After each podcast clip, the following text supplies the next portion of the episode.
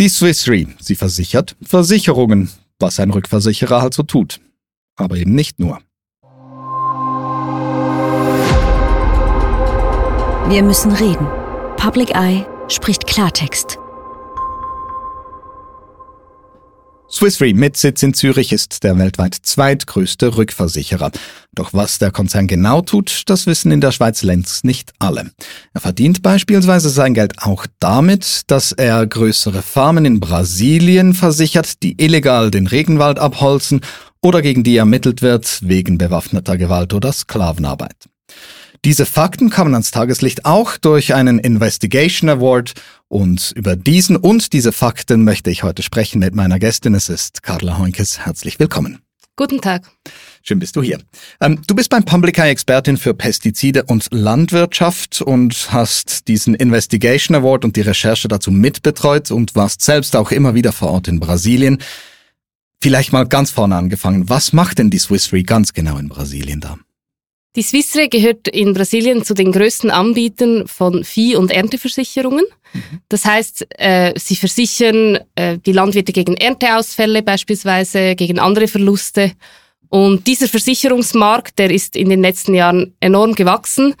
Unter anderem auch wegen den Folgen des Klimawandels, also weil es zu immer mehr Extremwetterereignissen kommen, kommt und daher äh, die Bauern sich gegen Dürre und andere Probleme versichern lassen. Wenn wir jetzt so in Flächen sprechen, also wie viel oder bei wie vielen Quadratkilometern oder ich weiß nicht, ist denn die Swiss Re da mit dabei? Die Fläche, die Swiss Re dort versichert, das entspricht fast der äh, Größe des Kantons Graubündens, also 16 Prozent der Landesfläche der Schweiz. Das ist doch schon eine betrachtliche Größe. Ähm, und dabei, ich habe es angesprochen, eben es wird illegal Regenwald abgeholzt. Wie ist denn da jetzt die Swiss Re mit involviert? Also Reporter Brasil, eben die diese Recherche durchgeführt hat, die haben eben herausgefunden, dass einige der Versicherungsverträge, die Swiss Re abgeschlossen hat in den letzten Jahren, mhm. eben Betriebe betrafen, die ähm, wegen illegaler Abholzung eigentlich von den Behörden belangt worden waren. Das heißt, ähm, die Behörden haben diese, also diese eine Farm beispielsweise im brasilianischen Cerrado-Gebiet mit einem Anbauverbot auch belegt, ähm, weil sie dort illegale Abholzung festgestellt hatten. Mhm. Und Swissri hat dann in den letzten Jahren immer wieder neue, also sind so jährliche Versicherungen mit dieser Farm abgeschlossen, obwohl in der gleichen Zeit eigentlich ein Anbauverbot herrschte, gegen das die Farm immer wieder verstoßen hat und dafür auch Bußen in der Höhe von drei Millionen US-Dollar ungefähr bezahlen musste. Also dass die Farm vor Ort musste diese Buße bezahlen und die Swiss Re hat dennoch immer weiter ähm, diese ganze Farm versichert. Genau. Ähm, das ist ja schon noch stoßend, wenn man denkt, eben, also man weiß, man hat auf dem Schirm, okay, es passiert illegale Abholzung und dennoch gibt es solche Versicherungen. Ähm, wie ist das denn nur die Swiss Re oder wie sieht der Gesamtkontext denn aus mit diesen illegalen Abholzungen und den Versicherungen dafür? Ist das eine Ausnahme? Also die Versicherungsbranche ist da, geht da meistens ein bisschen vergessen, wenn es um solche Problematiken geht. Aber Reporter Brasil hat jetzt gerade auch eine Recherche durchgeführt, ähm, bei der sie zahlreiche andere, auch deutsche, spanische, andere internationale Versicherungen angeschaut haben und auch brasilianische Unternehmen. Und sie haben festgestellt, dass solche Missstände eben bei all diesen äh, Unternehmen eigentlich aufgetreten sind. Also die Sistre ist hier kein Einzelfall. Also das wird wirklich systematisch so gemacht, ähm, was die Versicherungen da eigentlich an Aussichtspflicht haben und da kommen wir später gerne nochmal dazu. Aber etwas, was mich bei dem Thema illegale Abholzung immer wieder zum Denken bringt. Man äh, denkt vielleicht zurück an den letzten brasilianischen Präsidenten Jair Bolsonaro. Nun ist äh, Lula Präsident, ein linksgerichteter Präsident. Ähm, kann man denn sagen, es ist besser geworden, wenn es um die Abholzung des Regenwaldes in Brasilien steht? Tatsächlich ist die Abholzung in der ersten Hälfte dieses Jahres um fast 34 Prozent zurückgegangen. Das ist sicher eine gute Nachricht und Lula ist tatsächlich, denke ich, ernsthaft bemüht, diese Abholzung jetzt noch stärker zu reduzieren. Aber ähm, er steht da wirklich auch vor enormen Herausforderungen. Beispielsweise ist die Abholzung jetzt oder die, sind die Brände im Amazonas diesen Herbst enorm groß gewesen und das war vor allem dadurch begründet, dass es eine, eine enorme Dürre, eine außergewöhnliche Dürre herrschte im Amazonas. Mhm. Und dadurch sind eben auch Flächen abgebrannt, die teilweise schon in den letzten Jahren gerodet wurden, die aber zu feucht waren quasi, um zu brennen. Und darum kam es wirklich zu rekordverdächtigen Bränden. Und die sind eben noch nicht in diese Statistik eingeflossen von der ersten Hälfte des Jahres. Ähm, dazu kommt auch, dass im Cerrado, dort wo diese Farm äh, ist, die ich vorher, von der ich vorher gesprochen habe, mhm. das ist die, eine der größten Feuchtsavannen der Welt und die ist auch extrem relevant für die Kohlenstoffspeicherung. Und die Fläche, das ist ein Viertel des, des, der Landesfläche von Brasilien, das ist ein enorm großes Gebiet. Und dort geht die Abholzung eigentlich ungebrochen weiter. Die Abholzung hat auch dieses Jahr zugenommen und nicht abgenommen. Und ja, das ist ein enormes Problem. Und dazu kommt noch als letzter Punkt, dass die Lula zwar äh, Präsident ist, aber er hat eigentlich keine Mehrheiten im Kongress und im Kongress ist die Agrarlobby so stark wie nie zuvor und das ist in Brasilien einfach eine sehr starke äh, politische Kraft. Also weit über die Hälfte, fast zwei Drittel der Parlamentarierinnen und Parlamentarier haben da äh, direkte Verbindungen zu den Großgrundbesitzern, zu der Agrarlobby, den Viehzüchtern und ja, das macht es natürlich ex extrem schwierig, da wirklich die, die Abholzung auch äh, zu reduzieren in kurzer Zeit. Mhm. Also eigentlich gute Ideen aus, äh, aus, aus der Präsidentschaft, aber halt schwierig in der Umsetzung dann wirklich das aufs Parkett zu bringen. Aber ich finde ja auch noch, das ist eigentlich noch so unglaublich stoßend, weil es ist ja noch ein Teufelskreis darunter. Also man hat diese Bauern, die vor Ort produzieren, die den Regenwald abholzen, aber gleichzeitig sind sie auch wiederum die, die extrem stark unter den Folgen des Klimawandels leiden, gerade wegen dieser Abholzung. Das ist ja ein, ein Teufelskreis, der nicht anzukommen scheint irgendwie. Absolut. Und da ist es natürlich besonders absurd, wenn sie dann, eben weil sie unter den Folgen des Klimawandels leiden, ähm, benötigen sie natürlich immer mehr von diesen Versicherungen und wenn dann aber Unternehmen wie Swissre äh, gleichzeitig genau bei den Farmen Versicherungen anbieten, die direkt zur Abholzung und damit zum Klimawandel beitragen, ist das natürlich besonders absurd. Ja. Um das Thema noch zu wechseln, ähm, es ist ja nicht nur der Klimaschutz, ähm, der, der hier angeprangert wurde in dieser Recherche zurecht, sondern auch noch der Umgang mit Indigenen. Ähm, da zeigt diese Recherche des Investigation Awards auch, dass es Verstöße gab, gerade im Umgang mit den Indigenen. Beispielsweise ist es bis zu einem Massaker gekommen. Ähm, kannst du da etwas erzählen, was da genau passiert ist und was da aufgedeckt wurde? Genau, 2016 kam es zu einem größeren, also zu einem bewaffneten Angriff auf Indigene. Der Hintergrund ist, dass dieses Land, ähm, das betroffen war, das Farmland, das war von der Verfassung anerkannt worden als eigentlich indigenes Land. Ähm, die aktuellen Besitzer wollten quasi aber dieses Land nicht aufgeben. Und so kam es dann letztlich zu einer Gewaltspirale und schließlich zu diesem großen Angriff, wo ein Mensch auf, auch ums Leben gekommen ist, äh, also von der indigenen Bevölkerung. Und mehrere wurden schwer verletzt, darunter auch Kinder. Und Swissre hat eben offenbar eine Versicherung abgeschlossen mit einem der Großgrundbesitzer, der ähm, angeklagt wird im Zusammenhang mit diesem Mordfall. Und auch da hat Swissre die Versicherung abgeschlossen, während bereits das Ermittlungsverfahren am Laufen war. Das ist jetzt ein Vorfall dieses Massaker, aber eben so diese, ähm, dieses Vorgehen gerade gegen die Interessen der indigenen Bevölkerung und auch gegen die Bevölkerung selbst, ähm, das scheint nicht äh, nur dieser eine Vorfall gewesen zu sein. Das äh, hat schon, schon ein größeres Ausmaß, oder? Genau, also es gab mehrere Policen, wie übrigens bei der illegalen Abholzung auch. Es gab mehrere Versicherungspolicen, die, ähm, wo man feststellen konnte, dass es eben auf umstrittenem Land eigentlich als indigen anerkanntes Land ähm, quasi betrafen und das mhm. aber als Farmland genutzt wurde. Ähm, zudem gab es auch Fälle von Sklavenarbeit. Mhm. Also in einem Fall hat Swissre eine Versicherung abgeschlossen mit einem Kaffeebauern, gegen den ähm, ermittelt wird, weil auf seiner Farm sklavenähnliche Bedingungen vorgefunden wurden. Das heißt, Arbeiterinnen und Arbeiter hatten beispielsweise keine Arbeitsverträge, keinen Zugang zu sauberem Trinkwasser, auch keinerlei Zugang zu sanitären Anlagen, Toiletten, mhm. nichts dergleichen. Und das ist herausgekommen bei einer Inspektion der Regierung 2020 und nur zwei Monate später hat Swissre eine erste Versicherung abgeschlossen äh, mit diesem ähm, Herren. Und danach wurden auch zweimal wieder erneut Versicherungen abgeschlossen ähm, in den zwei Jahren danach. Aber wie reagiert denn so ein Unternehmen wie die Swiss Re auf, auf solche Enthüllungen, dass das eine Tatsache ist? Swiss Re ist eigentlich gar nicht auf die konkreten Vorgänge eingegangen. Sie haben Reporter Brasil nur eine sehr allgemeine Antwort geschickt, äh, von wegen, dass sie ähm, sich verpflichtet fühlen, ihren Nachhaltigkeitsbemühungen nachzukommen und wonach sie auch solche Menschenrechts- und Umweltrisiken identifizieren möchten und, und etwas dagegen tun.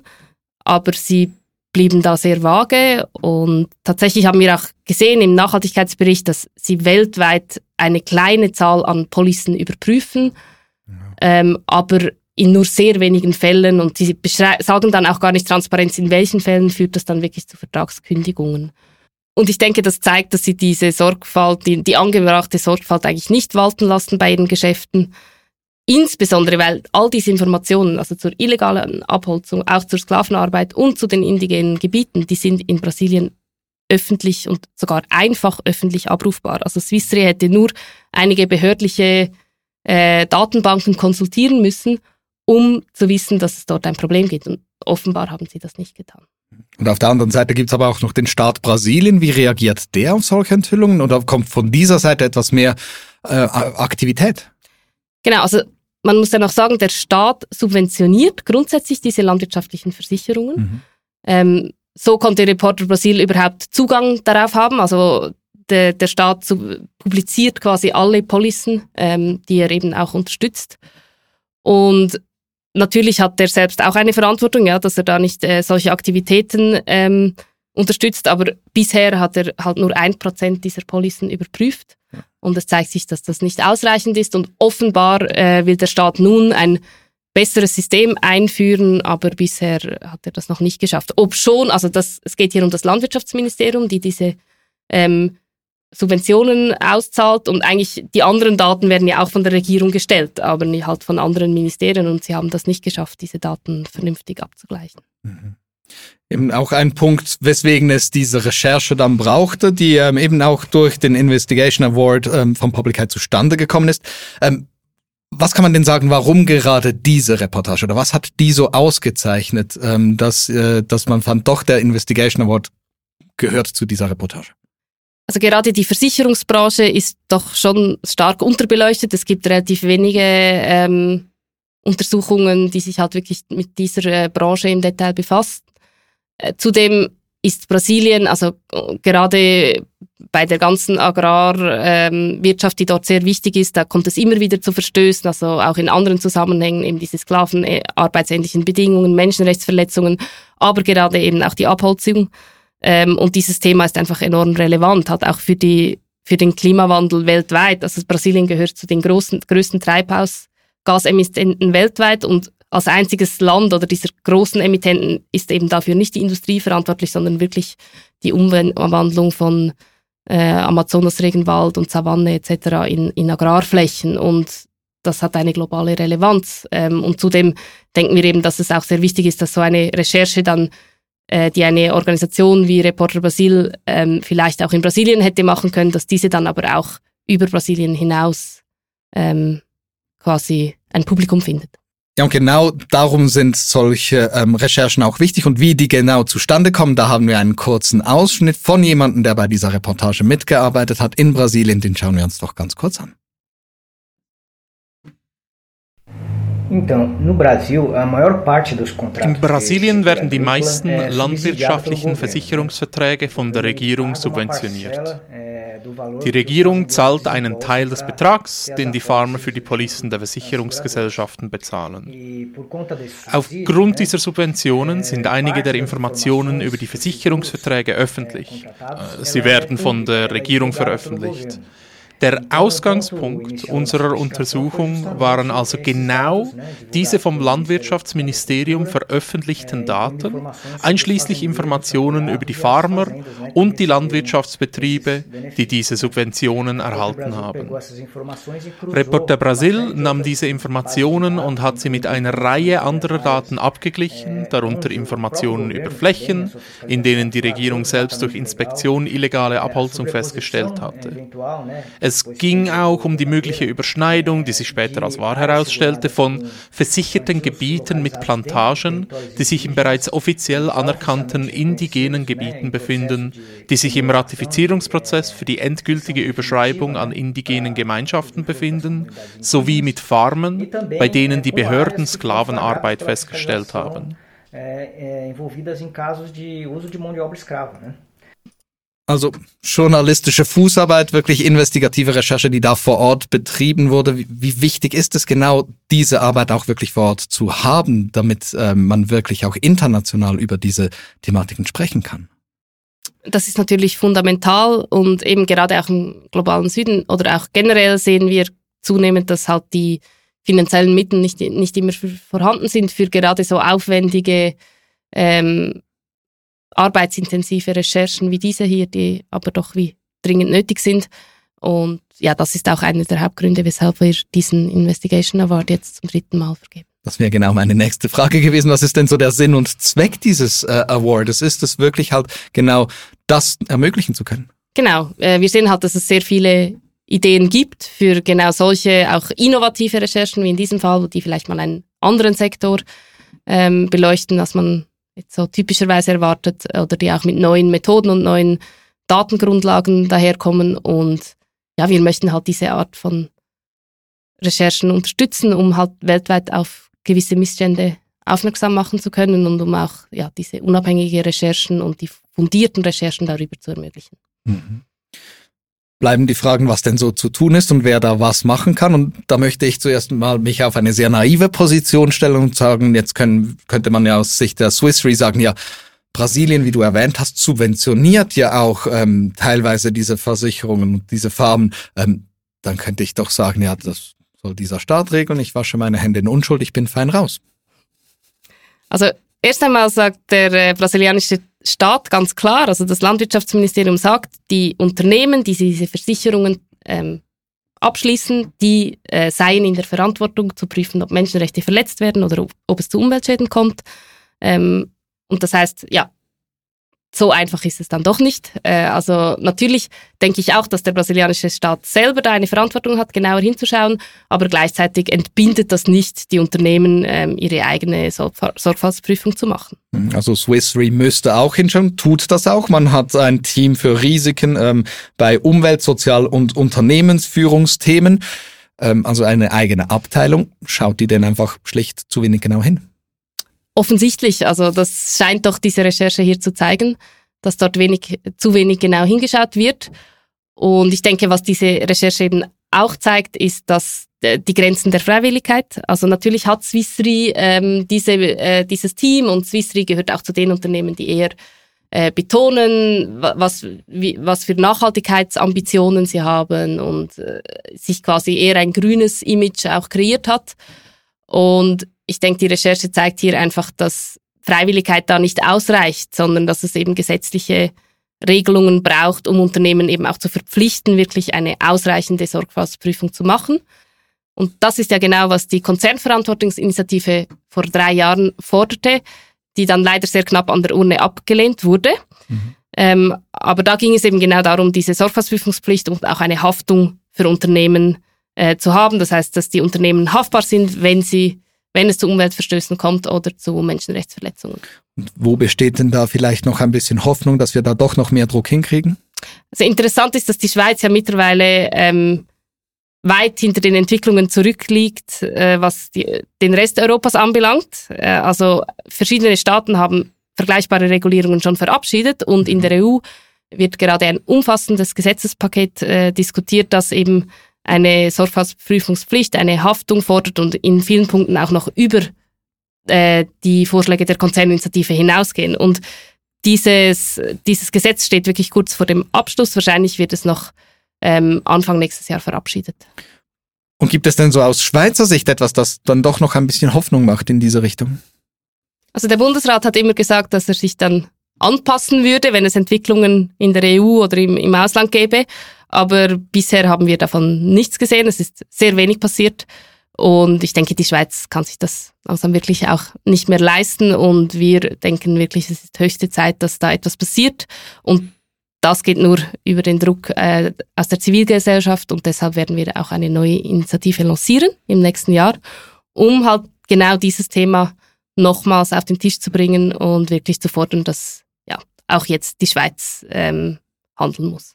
Und das ist dann der Moment, wo ich auch als Privatperson mich wieder einbringen kann, wenn mir dieses Thema wichtig ist. Genau. Im Verlauf des nächsten Jahres wird es auch äh, für uns alle eine Möglichkeit geben, sich da wieder zu engagieren. Und da möchte ich aber dennoch noch kurz den Kontinent auch wechseln. Gibt es etwas, was vielleicht Brasilien von seiner Seite aus noch tun könnte? Und zu ganz zuletzt gibt es noch etwas, was die Swiss Re von sich aus jetzt tun müsste?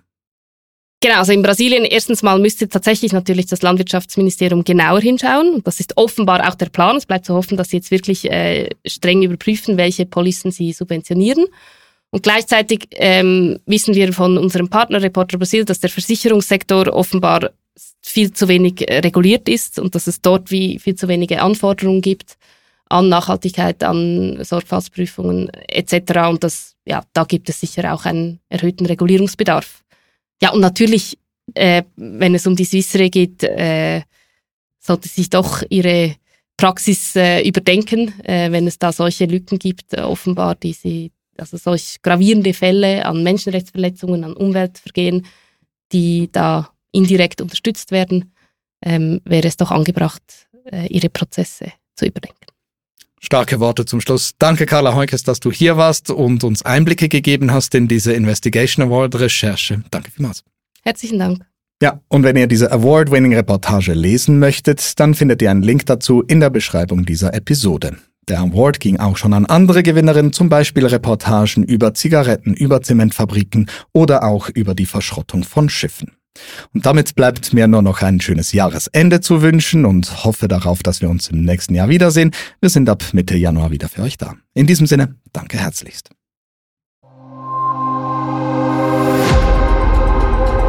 Wir müssen reden. Public Eye spricht Klartext.